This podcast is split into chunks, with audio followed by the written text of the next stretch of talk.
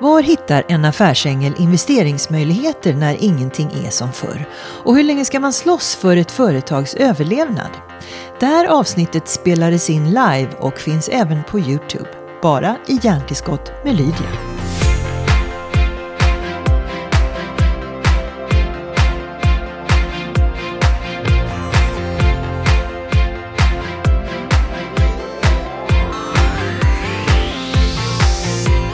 Jag sitter här med Lena Apler eh, och eh, eh, välkomna till skärmarna och även ni som lyssnar på det här kanske via podcasten. Eh, jag tänker, Lena, där är en kamera, sen där har du, Och där är den, en. den tar oss båda två på en gång. Vad bra! Ja, och vill du pitcha någonting så får du göra så det i stirrar den. jag in i den. Det härliga är att det står ju inte någon Nej. kameraman bakom någon Nej. av dem. Va? Vi är detta helt- tech eller? Ah, Detta är tech. Ja. Om du vill lära dig tech från vårt perspektiv Mm. så kan, vi, eh, kan, vi, kan du se det här. Det är färre människor nu. Jag har ju märkt det när Ja. jag kom in här. Inte många. Nej. Och sen pratar vi också om pitchar, hur man pitchar bäst nu i digitala tider. Men det ska vi återkomma Mm. till. Eh, det här är ju jätteroligt att du är här Lena. Det har faktiskt strömmat in frågor redan till dig. Är, är du förväntansfull? Absolut. Du ser Alltid redo ut. förväntansfull. Ja. Eh, jag har ju berättat en hel del eh, om dig tidigare här. Eh, vi ska ju bland annat prata lite grann om var eller kanske hur man hittar affärerna när ingenting är som förr.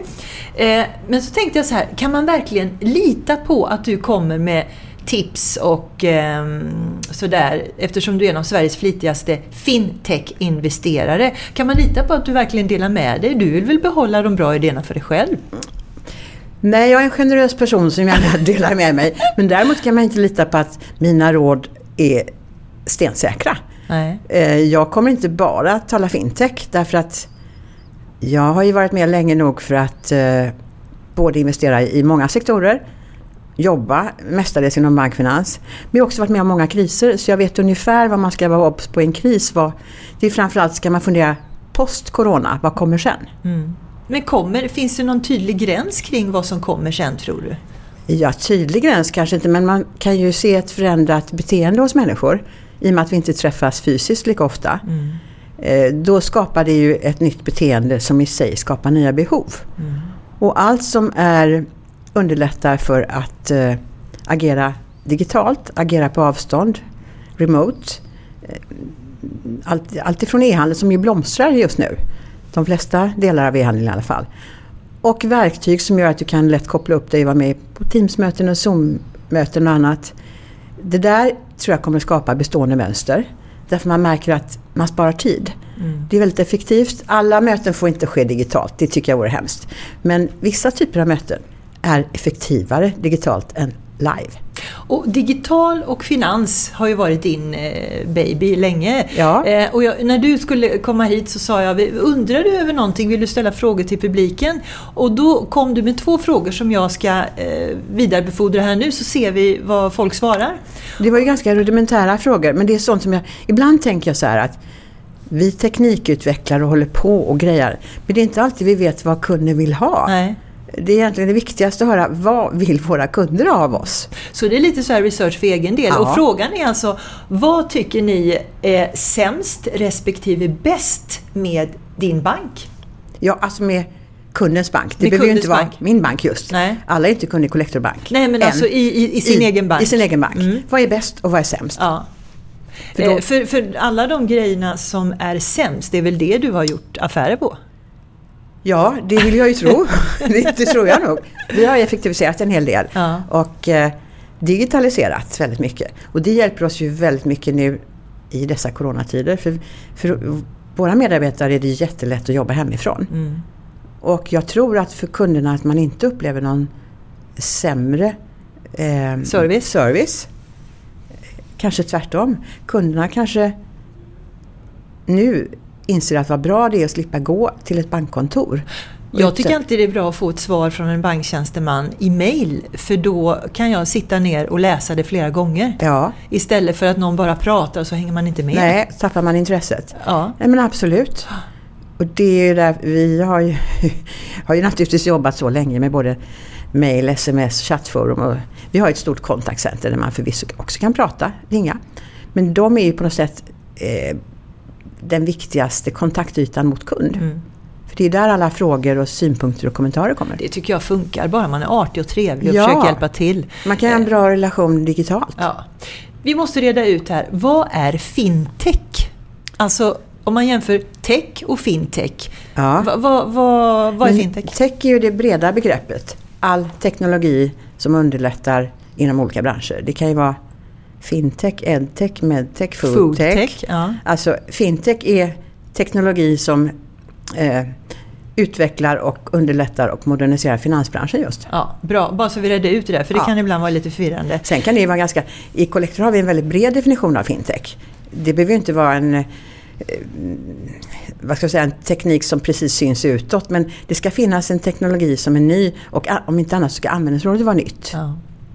Vi kan väl också säga det för de som inte vet det att det, det, det Eh, du startar en digital nischbank, en uppstickare helt enkelt. Ja, alltså starta, det var ju att ta i. För Collector är ju gammalt. Collector fyller 21 år i år. Ja, och då var det ju inte varken bank eller digitalt utan det var ett Minisecurum. Bank blev vi 2015. Och då var vi digitala. Så från ja, de senaste fem åren kan man säga har vi byggt den digitala banken. Ja, en uppstickare är ni nu ja, kan man väl absolut. lugnt säga. Eh, men du från Förresten, är det en slump att du heter nästan som orten du kommer ifrån? För du heter ju Lena Apler och du kommer, det är satt. och du kommer ja. från Aplared, en ja. liten hörla utanför Borås. Så rätt, och det är ingen slump utan det var väl en, min farfars far hade en gård som hette Aplared. Och så hette han Nils Johan Johansson och det hette bonden i grannbyn också så det blev väldigt mycket förväxlingar. Och då tog han namnet för sina barn äh, Apler efter gården då. Och nu är Aplared en liten, som du säger, bondhåla. Nej, det är det inte. Det är liksom en modern förort till Borås kanske man ska säga. Jag vet inte. Det kan man säga. Man kan säga så här så att folk hänger med. Eh, 1960 bodde det 358 personer i Aplared. Och Ungefär nu, så kändes det ja. Ja, och nu, och nu bor det runt 463. det, kanske inte någon explosionsartad utveckling Nej. men procentuellt är det en bra tillväxt. Ja, verkligen. Men anledningen till att jag tar upp detta eh, det är att från lilla Aplared som du kommer ifrån till att starta då Collector och så småningom en koncern med börsvärde för flera miljarder. Mm. Hej och hopp Lena, vad hände? Var det det du tänkte när du vandrade runt här i Aplared? Nej, jag tänkte nog inte så långt. Du skulle bli journalist dessutom. Ja, det, och det kom jag på långt senare. Nej, Alltså, jag är nog ibland en person som gärna lite slumpmässigt hoppar på tillfällen utan att ha så väldigt mycket planering eller analys bakom. Så, ja men bara det att jag började på bank. Jag började på SEB för jättemånga år sedan. Det var också slump. Jag fick erbjudande om sommarjobb där. Sen fick jag en traineeplats och så blev jag kvar. Och så var jag där och så gillade jag bank. Vilket ju inte var helt eh, självklart. självklart på något sätt. Det lät ju tråkigt. Och Men var det siffrorna du gillade då? Kände nej, du att det var... det var nog på något sätt en kombination eh, kundkontakt. Man får en speciell kundkontakt när det är pengar med i bilden. För pengar är ganska värdeladdat. Så man, mm. Det är väldigt viktigt. Ja, det är väldigt viktigt. Mm. Och man eh, tycker man att det är kul då att bistå eller rådge så är det lätt att bli fångad och gillar bank. Och sen har man ju väldigt mycket personkontakter. Det är, jag är väldigt beroende av det. Jag är den sämsta människan i världen på att sitta ensam och jobba. Mm. Jag ska bli en värdelös forskare till exempel. Mm. Tror jag.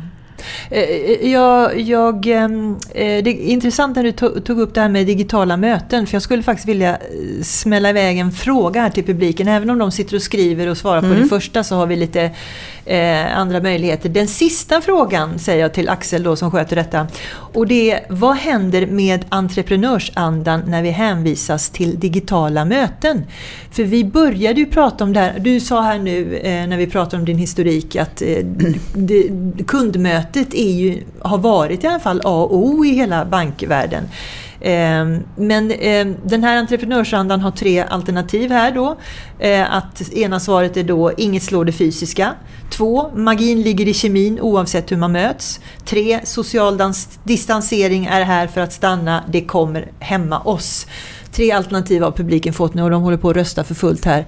Får jag eh, svara sen på det också? Ja, du, ja jag, tycker du, jag tycker du kan titta, om du vänder dig om där så ser du på skärmen där, så ser du hur de svarar. Ja. Ingen tycker att social distansering är här för att stanna. Bra, säger jag, för ja. det tror inte jag heller. Nej.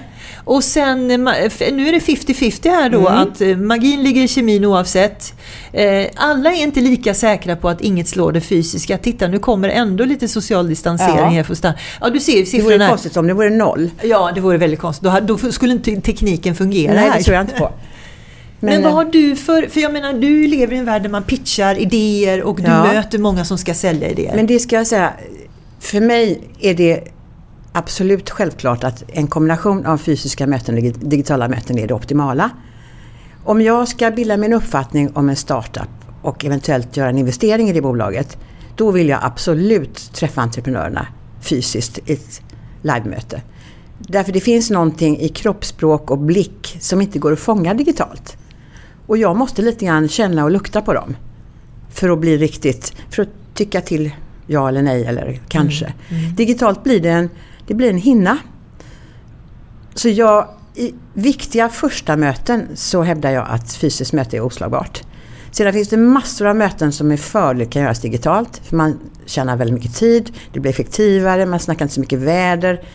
Så att för mig, och det har stått väldigt klart under den här coronatiden. Vissa möten, korta, effektiva, funkar jättebra digitalt. Eh, långa styrelsemöten på fyra timmar med många deltagare funkar inte så bra. Det är svårt att hålla fokus och sen är det alltid ljud som laggar och det är bakgrundsljud. Det är klart. Mm. Så att för mig är det, jag är väldigt klar över var jag står själv. Sen tror jag inte att social distansering kommer att bestå för jag tror att det är en fråga om välbefinnande. Jag tror inte att vi mår bra av social distansering. Ändå är vi ju gynnade i Sverige som kan röra oss fritt utomhus och slippa vara inlåsta i tre månader. Men hur övertalar man dig att få träffa dig då nu dessa tider när, när, eh, när du själv föredrar att träffa folk fysiskt och det är som det är? Ja, nej men det är inte så svårt att övertala mig. Alltså, det är också fråga om bara sunt förnuft. Mm. Hålla säkerhetsavstånd, hålla huvudet kallt och händerna rena. Mm. Det men det är klart, det är, goda affärer är väl som en boll. Man springer ju gärna efter den om den finns. Absolut. Och sen, eh, jag menar, sen får man ha respekt att det finns människor i riskgrupper som inte vill träffas fysiskt. Mm. Och då får man väl skjuta upp det till dess vi kan känna oss mer säkra på att vi inte är smittbärare längre. Mm. Vi var ju lite grann där att du var, började som trainee på SCB e och, mm. och, du gillade kundmötet. Och det fick dig att stanna kvar i branschen och så småningom... Men jag insåg också att bank var så mycket större än det man ser eh, på ytan. Verkligen. Ja. Så det fanns så mycket att lära sig. Mm. Jag såg det som en oerhört utvecklande period. Mm. Jag var kvar i 12 år för övrigt, så jag måste ju ha trivs. Har du kontakt med folk på SEB fortfarande? Ja, jag är mm. fortfarande till och med... Ska vi vinka till dem där? Och ja, det gör vi. Vinka till SEB. Pierre, Malin, är ni där? Ja, det är de. De vinkar ja, tillbaka. De vinkar tillbaka. Ja. Men, eh, och efter det kom du ju, hade du lite olika turer för att sen så småningom träffa den personen som du startade Collector med. Ett finansbolag ja. helt enkelt. Ja, visst, jag gjorde ju, alltså, det var ju Securum som var vändpunkten för mig. När jag insåg att jag blir väldigt mycket bättre om jag får inflytande och styra och ställa själv och inte förhålla mig till alla andra så mycket. Och det kändes rätt i det var ju det var inte direkt eh, i början av min karriär utan jag var ju rätt mogen och hade rätt mycket både erfarenhet och kunskap och någon sparkrona.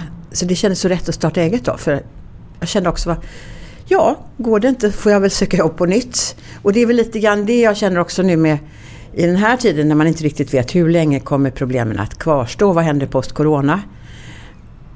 Ja, man kör ju sin affärsidé så länge man tycker att det är värt det. Men går det inte, ja men då är det ingen skam att lägga ner. Sen kan man komma igen Men var går den gränsen? När, hur, när ska ett företag läggas ner? Hur länge får, ska man kämpa för ett företags överlevnad? Ja, det finns ju inte ett standardsvar på det. Det beror ju på vilken fas bolaget befinner sig i. Känner man att det är en tillfällig dipp som hänger ihop med just coronakrisen och man ser ljuset i tunneln så snart eh, saker och ting har normaliserats igen. Då tycker jag man ska kämpa. Om man har möjlighet. Eh, sen finns det ju, den bistra sanningen är ju ofta att kassan tar slut. Och om det då inte räcker med de stödåtgärder som finns från staten. möjlighet att kanske låna till hyggliga villkor. Det finns ju lite nödlån, riksgäldsgaranterade lån och så vidare. Men man ska ju inte... Man ska kanske vara lite kall där och försöka analysera. Är det värt att jag sätter min sista krona här? Eller mm. ja, kommer det att räcka? Mm. Kommer det att räcka kanske det är värt Den är svår. Men den är jättesvår. Mm.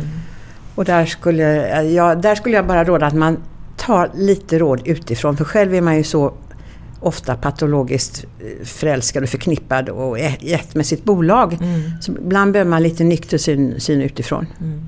Men du, eh, det här har ju drabbat alla i och för sig. Eh, jag vet inte hur mycket men kollektor Ehm, eh, startade ju någonting som heter Collector Ventures. Ja. Eh, jättespännande! Mm. Där skulle ni odla, där skulle du ha en, liksom en barnkammare. Plantskola, Plantskola ja, visst, absolut. Odla idéer mm. som Collector kunde ha nytta av. Ja. Och sen började vi läsa massa rubriker kring detta. Vad hände? Vad, vad, ja, nu det var vi... egentligen ingen dramatik eh, inifrån på något sätt utan det är klart att vi är börsnoterade. Vi har aktieägare som vill ha avkastning och som vill eh, förstå vad vi gör. Och det är inte så lätt att beskriva och analysera Collective Ventures. För där finns 24 bolag, fintechbolag, i olika stadier och med olika potential. Och jag tror att marknaden blev lite orolig och tyckte att oh, det är nog väldigt hög risk förknippad med det här Collective Ventures. Mm. Och under tiden växte den vanliga banken på med det man normalt förknippar med bank, nämligen sparprodukter och lån och kort och allt det här. Och någonstans kom vi till ett läge där vi inser att marknaden ger oss nog ingen cred för Collective Ventures utan tvärtom, vi får nog lite stryk för det. Och det, det var väl en insikt som växte fram under hösten förra året. Mm. Och precis som vi gjorde då, vi hade också ett eh, inkassobolag som heter Collegent. Vi insåg att vi behöver nog renodla för att göra bolaget mer transparent. Så vad vi gjorde först, vi sålde Collegent eh, i december. Och nu så eh, håller vi på att av, sälja Collective Ventures under det här året. Och när du säger sälja Collective Ventures, de små, små bolagen portioneras ut nu Nej, eller? det ser alltid ut så att det blir en samlad portfölj för det är det som är det intressanta. Mm. Om du har 24 bolag så har du betydligt större chans att eh, träffa riktigt bra med några. Och vi har några riktigt lovande guldkorn som jag är väldigt förtjust Kan du berätta någonting? Nej. Nej. Vi är börsnoterade ja. och man får jag, inte jag säga försökte, något. jag ja. försökte. Men... Can't blame me for trying. Ja, exakt. Men Lena, du har ju sagt att du också eh, är väldigt engagerad i startups privat. Ja. Det vill säga, Vad är det du söker då i allt detta? Ja, men jag, jag har alltid varit en rastlös person som söker förändring och nyheter och vill titta runt hörnen. Jag kan aldrig riktigt nöja mig med att det är bra som det är. Det kan alltid bli bättre.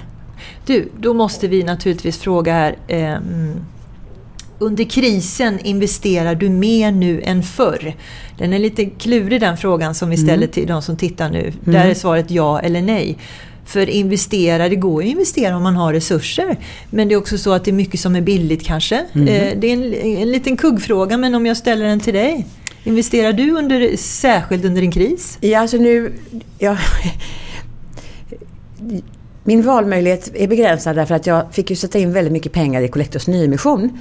Så jag hade inte sådär oerhört mycket kapital att investera. Annars hade jag gjort det. Därför jag ser ju en hel del som är billigt nu.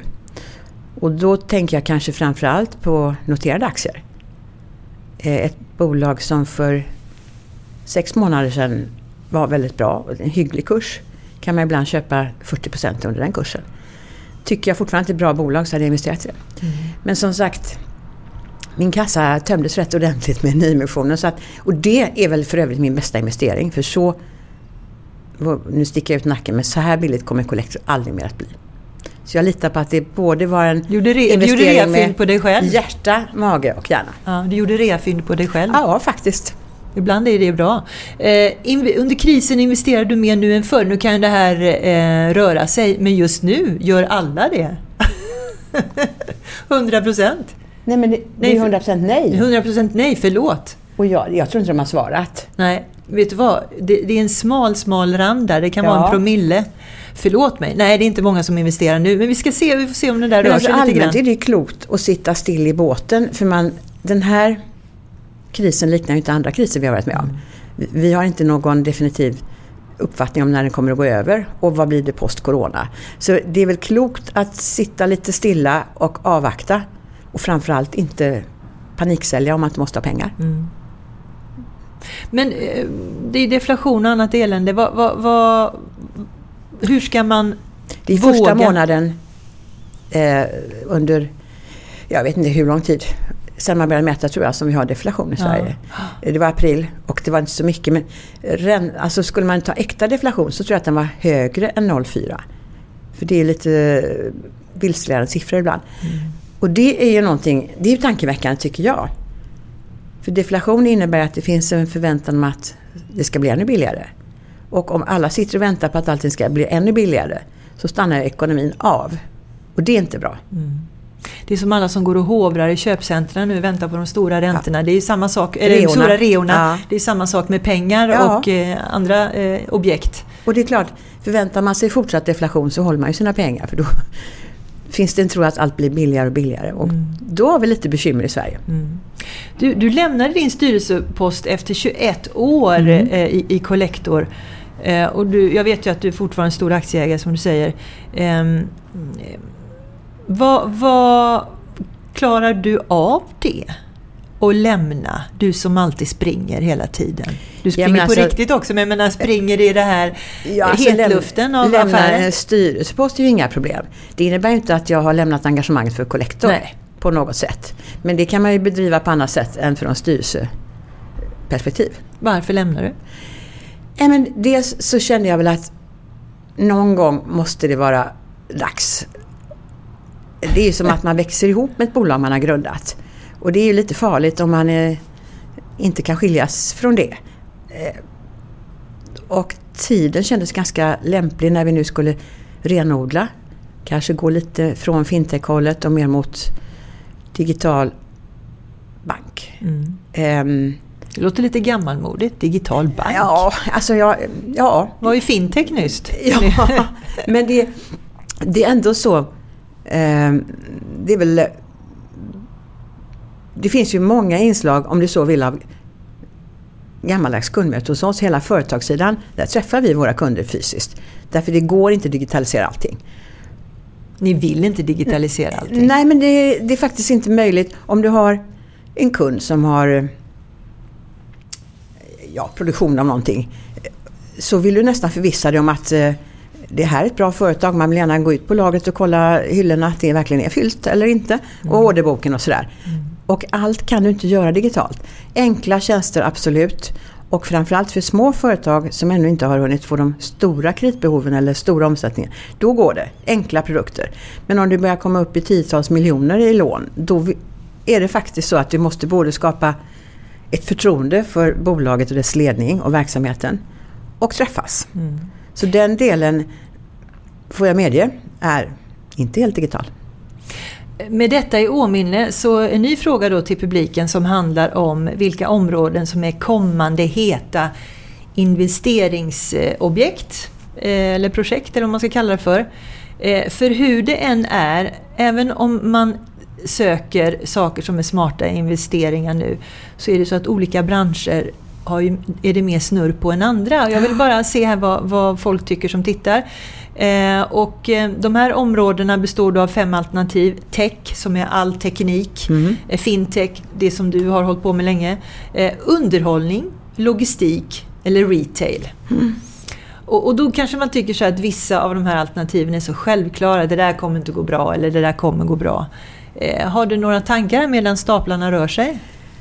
Ja, det har jag. Genom att eh, observera vad som händer nu under Corona så kanske man kan dra lite trender post-Corona. Och eh, jag hoppas ju faktiskt att, eh, vad kallar du, du kallade inte entertainment, men jo entertainment Underhållning, ja. Underhållning, ja. Det är bara det att det jag, du sa som, det på engelska. Ja, fast det är samma sak. Ja, det är samma sak. Men eh, det är en bransch som eh, ja, men du, du, kan både köra digitalt och du kan köra live. Man tycker ju väldigt synd om alla artister som inte kan ha konserter och åka på turnéer och sådär. Sen har vi ju alla streamingtjänster med ja, Netflix och streamingtjänsterna allt går ju hur bra som helst. Mm. Och det är väl där man hoppas kan, streamingtjänsterna kommer fortsätta gå bra. Men sen skapar det nog också ett sug efter att uppleva konserter live. Mm. För det är en helt annan känsla. Mm. Och det är det jag menar med kombinationen. Jag tror att det är så att man inser väldigt väl nu att det är inte det ena eller det andra utan det är att välja rätt tillfälle för eh, fysisk konsert eller möte och sen streamingtjänster. Det är det vi konsumerar dagligen. Och det kommer bara öka. Mm. Men jag tror inte behovet av livekonserter kommer att minska, tvärtom. Mm. Eh, Sen tror jag ju väldigt mycket, man ser ju nu att naturligtvis dagligvaruhandeln går jättebra. Och framförallt ja, e-handel inom i stort sett alla segment går ju jättebra. Och det är klart, det som är bekvämt nu kommer ju vara... Oh, var min telefon det? var inte Var bra. det? Men ta, svara. Eller ta upp den och se vem det är. Nej, det gör jag inte såklart. Annars får vi höra hur den, Jag hade den ringer. glömt störa ljud, eller stänga av ljudet. Det gör ingenting. Vi är så, eh, vi är så vad heter det? Eh, fria i tanken och ordet här. På riktigt nu är jag nyfiken vem det är. Vad står det?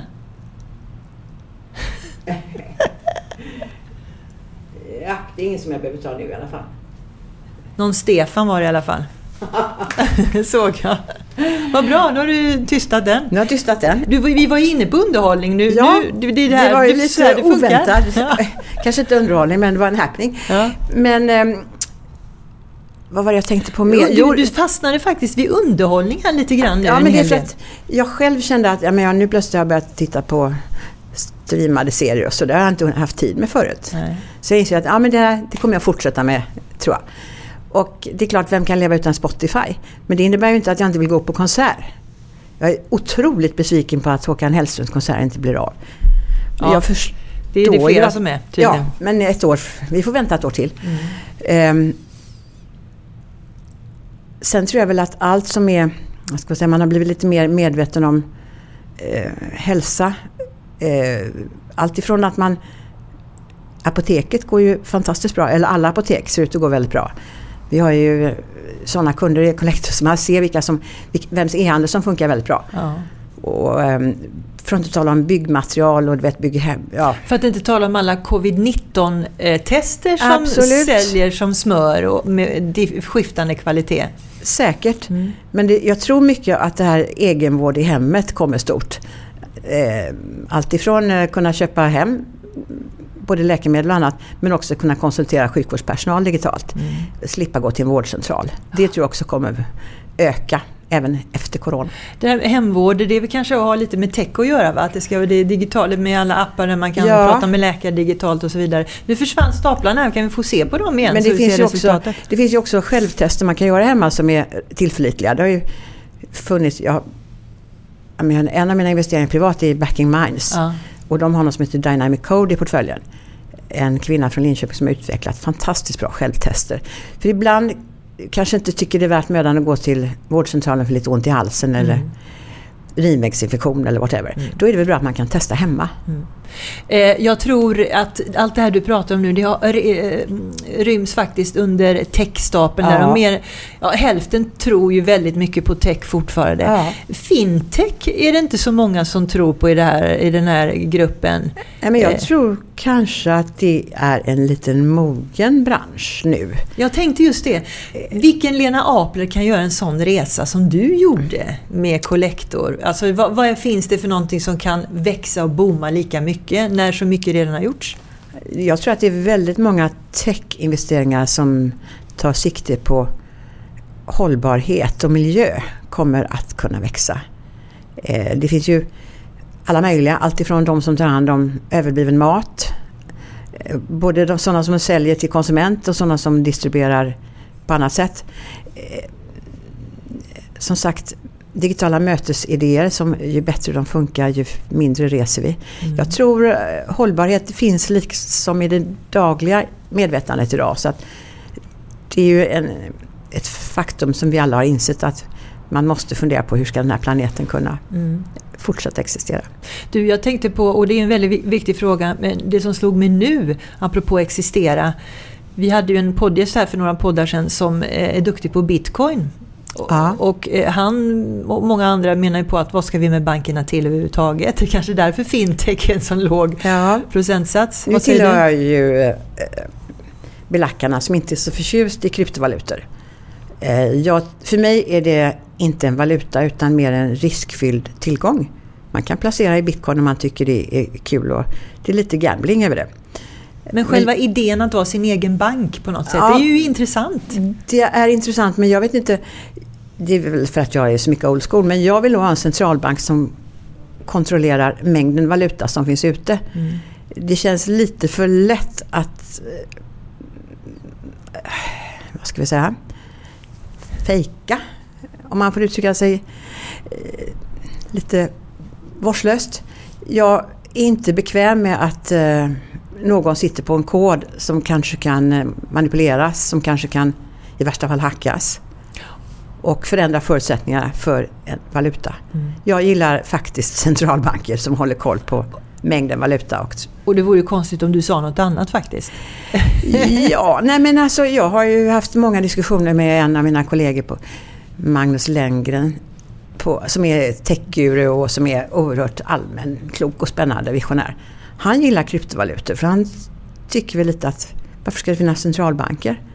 Men han tänker lite friare än jag. Jag är väl mer fast i att jag vill ha kontroll. Här finns en centralbank som fungerar mer eller mindre väl men ändå, man har någon sorts kontrollinstans. Mm. Eh, bankerna har ju gått från tillväxt till lönsamhet.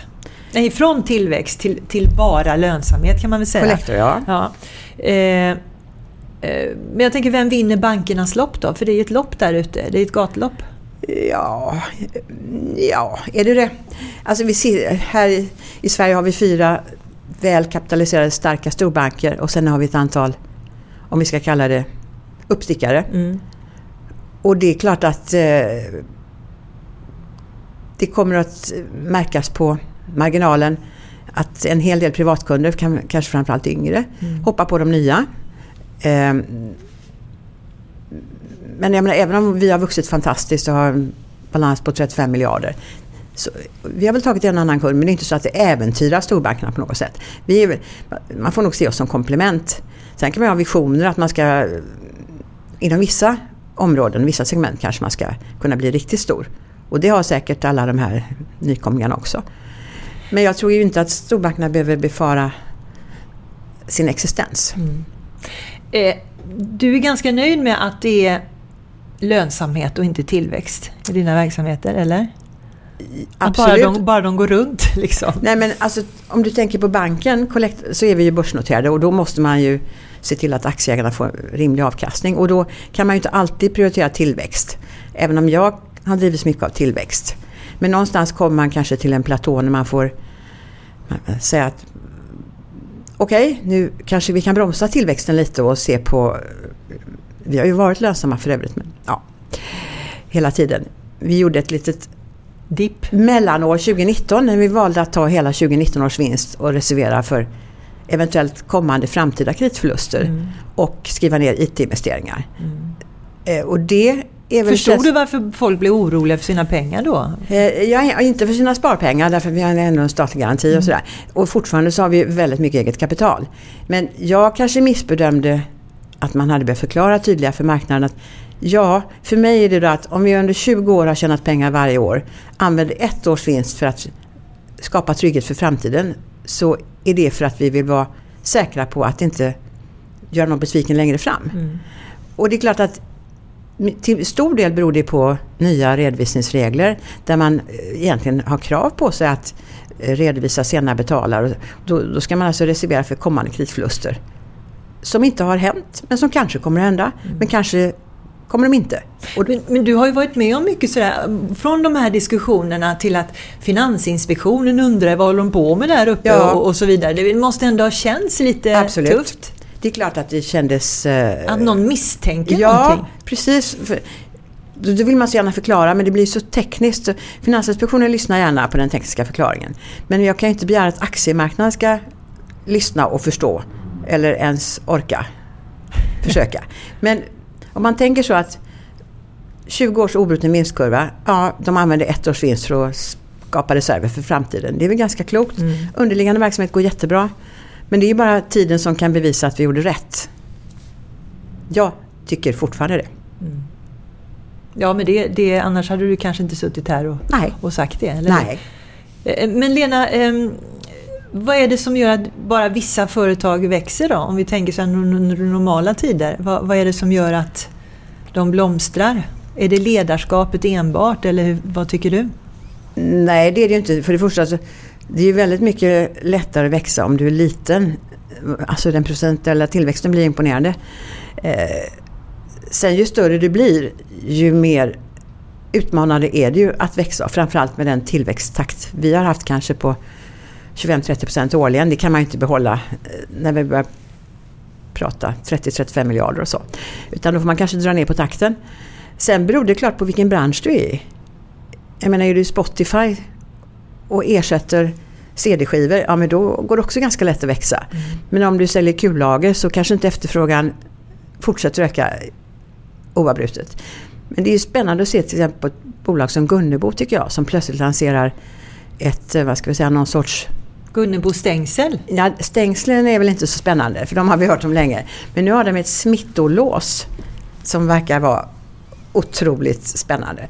Och det är, jag tycker det är så kul att se när gamla traditionella bolag plötsligt hittar en ny nisch för sin kunskap och utvecklar det till någonting som jag tror kan bli jättestort. Och det är det du spanar på bland annat? Ja, det, jag fascineras av det och spanar väl på det. Hur, hur kommer folk till dig eller hittar du dem när det gäller de nya affärsidéerna? Nej, folk kommer till mig. Såklart. Och det är så många som kommer till mig att jag har ju privat investeringsförbud på mig själv i nya startups. För jag har inte riktigt haft tid att hålla koll på det, de jag har. Och nu ska jag... Har du förlorat pengar på det? Det tror jag inte. Jag är lyckligt ovetande i så fall. Nej men de flesta eh, levererar enligt plan och till och med bättre. Men jag har liksom inte lagt någon tid och jag känner att jag är skyldig både mig själv och bolagen att intressera mig och engagera mig lite mer. Är det därför du försöker dra dig tillbaka nu och, och, och odla dina Ja, men tycker privata inte- bolag? Ja, det ska jag absolut göra. Och eh, sen finns det väl en tanke att skapa lite mer fri tid för bara mig. För att kunna göra privata saker. Jag kan inte bara jobba tills Du ända in i stupar? kaklet. Nej, men det känns ju lite grann som jag var på väg åt det hållet. Mm. Även om jag inte funderar på att stupa på ett bra tag.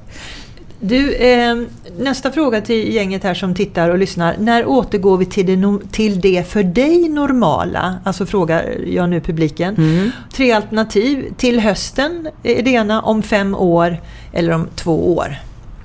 Eh, och normala, det är en definitionsfråga. Vad är normalt för var och en av oss? Och det är väl lite därför vi också ställer den. För att det är intressant att se hur man tänker. Mm. Hur tänker du? Ja, normalitet är ju inget eh, exakt begrepp. Och det är klart, som vi berörde tidigare, nu har vi en situation där ekonomin har tagit mycket stryk, arbetslösheten ökar, eh, BNP kommer att minska, vi har till och med deflation.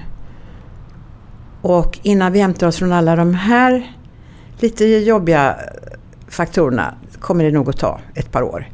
Men däremot så tror jag kanske att samhället i stort, både privatpersoner och företag, kommer att eh, normaliseras redan under hösten. Så tillvida att man har, alltså det har ju alltid funnits lågkonjunkturer, även om den här kanske kan bli lite djupare. Men du ser ju, även idag så lever vi, andas, äter, eh, handlar, köper, kanske till och med investerar i eh, sommarmöbler, grill nu när det är vår. Så det är inte så att allting har tagit stopp. Mm. Men det är klart att helt normalt är det inte till hösten. Men jag tror vårt beteende kommer att normaliseras fram till hösten.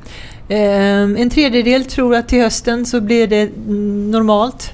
Om fem år tror 16 procent och hälften tror om två år. Mm. Och de rör sig hela tiden staplarna. Men det är Ja. ganska eh, rimligt. Men jag tänker nu när du berättar om det här. eh, om- Du har ju upplevt otroligt mycket skoj och säkert spännande saker med väldigt mycket adrenalin kan jag tänka Ja. mig. Eh, och kriser. Mm. Ehm, finns det någon kris som du är mer, ehm, ehm, har lärt dig mer av än någon annan? Självklart den stora vad ska vi säga, fastighets och finanskrisen i början på 90-talet. För det var ju då jag arbetade på Securum som var krisens eh, akutmottagning eller vad man ska säga. Och då lärde jag mig ju otroligt mycket varje dag. Det var inte alla dagar som var roliga. Men ja, det var otroligt spännande och utvecklande. Och en av de främsta lärdomarna som Och där jag... skulle man rädd, hjälpa företag som blödde helt enkelt. Det var kanske lite för snällt uttryckt. Det var snarare så att Securum tog över Nord Nordeas riskfyllda lån med uppgift att omvandla riskfyllda lån till reda cash. Och då blir det kanske inte så mycket hjälp för Nej. företagen utan då blir det ta hand om tillgångarna. Mm. Så det var väl många företagare som blev eh, olyckliga på kuppen. Såg du, träffade du många ansikte mot ansikte eller? Ja, Hur var det? jättejobbigt. Det tänker man ju inte på att ni, Nej. bank, ni bankfolk säger jag nu, men det är många tragiska historier som man Absolut. måste konfrontera. Absolut. Det, och det var ju så det var ju hela affärsidén med Securum. Så att det var inte så att man hade ett par promille ledsna kunder. Utan det var ju snarare tvärtom. Att det var ett par promille som inte var ledsna. Men att gå till jobbet med och vetskapen om detta möter den hela tiden, det, det är det ena. Men du lärde dig mycket av det som du tog med dig, antar jag? Ja, jag lärde mig för det första att vara eh, väldigt rak, tydlig, saklig och ärlig. Och försöka vara balanserad. Mm, och eh, känna av lite motpartens situation. mm, För det var ju mer motparten än kunder om man ska vara krass. mm. Sen rent eh, affärsmässigt så lärde jag mig också vikten av positiva kassaflöden. Det är ju nästan det som fäller alla bolag att kassan sinar, kokar torrt. Och om det då är lite krisstämpel så är det inte så lätt att hitta nya pengar. Så det är en lärdom som jag har burit med mig under kollektortiden att jag alltid värnat om våra kassaflöden. Mm. Och jag råder alla andra bolag också om att värna om kassaflöden. Ibland får man avstå från vissa affärer för att de är för riskfyllda men det är viktigt att ha ett stabilt kassaflöde. Mm. Du har sagt så här att du är ofta stolt men aldrig nöjd. Eh, och det är kanske lite tråkigt att, att avrunda den här intervjun med några saker du inte är nöjd med. Men, men det visar ju också att eh, du strävar ju alltid. Strävsam typ. Du är en strävsam typ. Nej, det är inte så man skulle beskriva mig tror jag. Men, Vad är du inte nöjd med nu då? Ofta stolt men aldrig nöjd. ja, men alltså, sånt som jag kan påverka själv, det är bara det jag kan vara missnöjd med. Ja, Den var svår nu. Den Du var kanske, ganska, svår. du kanske är ganska nöjd med livet. ja, men faktum är att jag är det. Jag, tycker, jag har varit missnöjd med mig själv för att jag inte alltid lyckats få balans i livet. Jag har jobbat för mycket, tränat för lite, eh, ägnat för lite tid åt vänner och familj ibland. Men nu har jag ju faktiskt den balansen som jag har eftersträvat. Mm. Men är det inte så här Lena att allt har sin tid? Jo. Eh, det är väl det man tänker också, att det kanske är en naturlig fas nu eh, att prioritera sig själv lite. Ja. Eh, sen är det ju också, eh, kanske det här får bli snarare den sista frågan, nämligen att många har ju nu också vant sig vid att ha mer kontakt med nära och kära, även om det ibland är digitalt, men Mm. ha tid att engagera sig i saker och ting. Tänk om vi går tillbaka till det normala och, och, och tycker och vantrivs. Men jag tror att den risken är liten, för jag tror fortfarande att man tar med sig de bästa erfarenheterna från den här perioden. Och sen väljer man att ta tillbaka de positiva händelserna som man har saknat nu. Allt det här som gör att man inte kan umgås precis som man vill, det saknar de flesta. Det tror jag inte är något som man frivilligt avstår från. Nej, jag tänkte du var på väg att säga någonting till där. Men, men, Ja. men, men eh, det, och det inte, har ju inte bara det här med att träffa folk utan att eh, eh, jag hör ju många i min, eh, min närhet som säger det är ganska skönt ändå. Man, man, om man kan jobba hemifrån, Mm. man är mer i naturen. Alltså vi blir mer engagerade i vår Absolut. omgivning. Och det, alltså på något sätt så känns det som hela livet har gått ner lite grann i tempo. Ja, Vilket väl är jättebra. Det hoppas jag att, att man kan ta med sig efter krisens peak också. Ehm, Men med en god kassa. med en god kassa. Och, men just som du säger att digitala möten frigör tid, absolut. Och den tiden använder man ju nu ganska mycket till att vara ute i naturen för att det känns utomhus är ganska eh, låg risk för smittspridning om man inte, eftersom det inte är några fotbollsmatcher eller trängselevenemang. Så, men folk rör sig ju på ett väldigt avspänt sätt tycker jag man ser. Mm. Och man ser att, jag tror att det är väldigt många fler som tränar nu. Fast man kanske inte springer på gym, man kanske tränar ute, utomhusgym. Springer, går, vad man nu tycker är kul. Men det känns som att det är lite hälsosammare livsstil med lite lägre tempo och lite mer holistisk syn. Och så har det ju på köpet blivit lite mer hållbart för luften är ju renare än Ja, någonsin. det är ju det. Det, är ju det. det trodde du aldrig att du skulle säga när du eh, var, gick omkring där i Aplared. Nej. att du skulle sitta i podcasten och prata om ren luft och kassa. Nej, det hade jag ingen uppfattning om. Jag har alltid varit, levt väldigt mycket i nuet. Så att min planeringshorisont sträckte sig nog på den tiden möjligen ett halvår framåt. Ja, och titta vart det tog dig. Eh, stort tack eh, Lena att du kom hit. Det har kommit en del eh, svar kring det här med bank. Det är, snabbhet är bra och sen är det eh, för anonymt och sådana där saker. Mm. Men det är väl det som du också har gjort affärer på så att säga. Ja, jag hoppas att man kan vara en personlig bank även om man är digital. Mm. Det var nästan en slogan, Lena. Mm. Mm. Ja, den tar vi.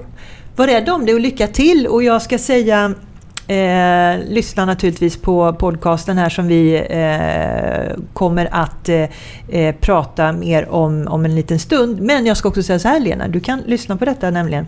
Eh, för vad kan en tidigare eremit lära oss i tider när samhällen stänger ner och ensamheten uppstår? Det kan man ju undra sig. Eh, om ni är kvar med oss i eftermiddag, och det tycker jag ni ska vara, för då träffar ni Marcus Torgeby. Eh, och han kommer att prata rätt mycket om vad vi faktiskt kan lära oss av detta, någonting som snarare stärker oss än att vi eh, tycker att det är jobbigt. Marcus Torgeby i eftermiddag klockan två, tror jag faktiskt att det är. Ja, det är det. Det behöver jag lyssna på för jag tror att jag är Sveriges sämsta eremit. jag har jättesvårt att vara helt Ja, ensam ser. hela tiden. Ja, då är Lena med oss också, Jag är med bara och så ni vet. och lär mig. Hej, hej! Hej!